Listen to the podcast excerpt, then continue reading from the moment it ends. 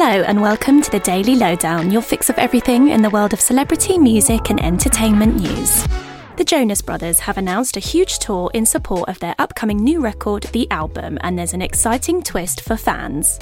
The pop trio, who are made up of brothers Nick, Joe, and Kevin, revealed to fans that they will be embarking on a string of shows across North America from August, and that they will be performing five of their albums each night to crowds. We could not be more excited to celebrate the release of our album, The Album, in this way by celebrating the journey that got us here and uh, all of you, honestly. The tour comes soon after the success of their residency on Broadway, and tickets for the shows will go on sale on the 6th of May. Rihanna's Super Bowl performance has officially been named as the most watched halftime show on record. The superstar, who made her stage comeback at the major sporting event in February, put on a show stopping set of her biggest hits, and now the gig has racked up over 121 million views. The Umbrella Singers label, Roc Nation, confirmed the milestone on social media, and Riri's new record overtakes Katy Perry's 2015 halftime performance. Meanwhile, Rihanna also used her performance comeback as an opportunity to announce that she is pregnant, expecting her second child with rapper ASAP Rocky.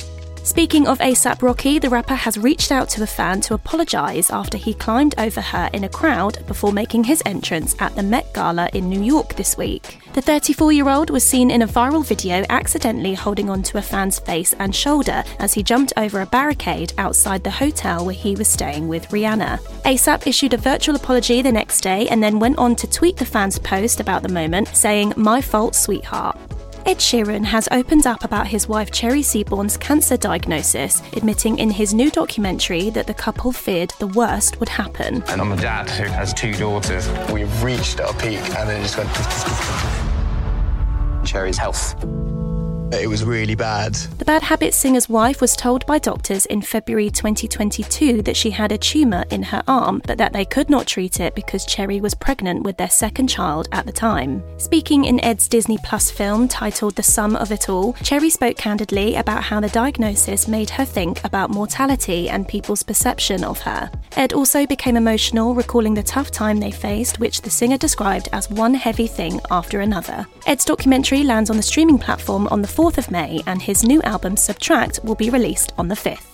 And Hollywood is facing a major setback due to the ongoing strikes from the Writers Guild of America. The US based organization are holding a series of strikes regarding better compensation, pay, and equity structure. The decision to strike comes after weeks of negotiations with huge companies such as Netflix, Disney, Apple, and more. Huge programs, including the likes of Saturday Night Live, The Tonight Show with Jimmy Fallon, and more late night talk shows, are expected to go dark amid the ongoing decision from the WGA to take action. Meanwhile, big names like Jimmy Fallon and Seth Meyers have spoken out in support of the writers, explaining that what the WGA is asking for is not unreasonable. I support my writers, uh, but we have a lot of uh, staff and crew that will be affected by this, you know, but, you know, they got to get a fair deal. So, uh, yeah, I'll do whatever I can to support them. And that's your daily lowdown from Hello. Check out our social media channels and HelloMagazine.com for more news and updates on your favourite celebrities.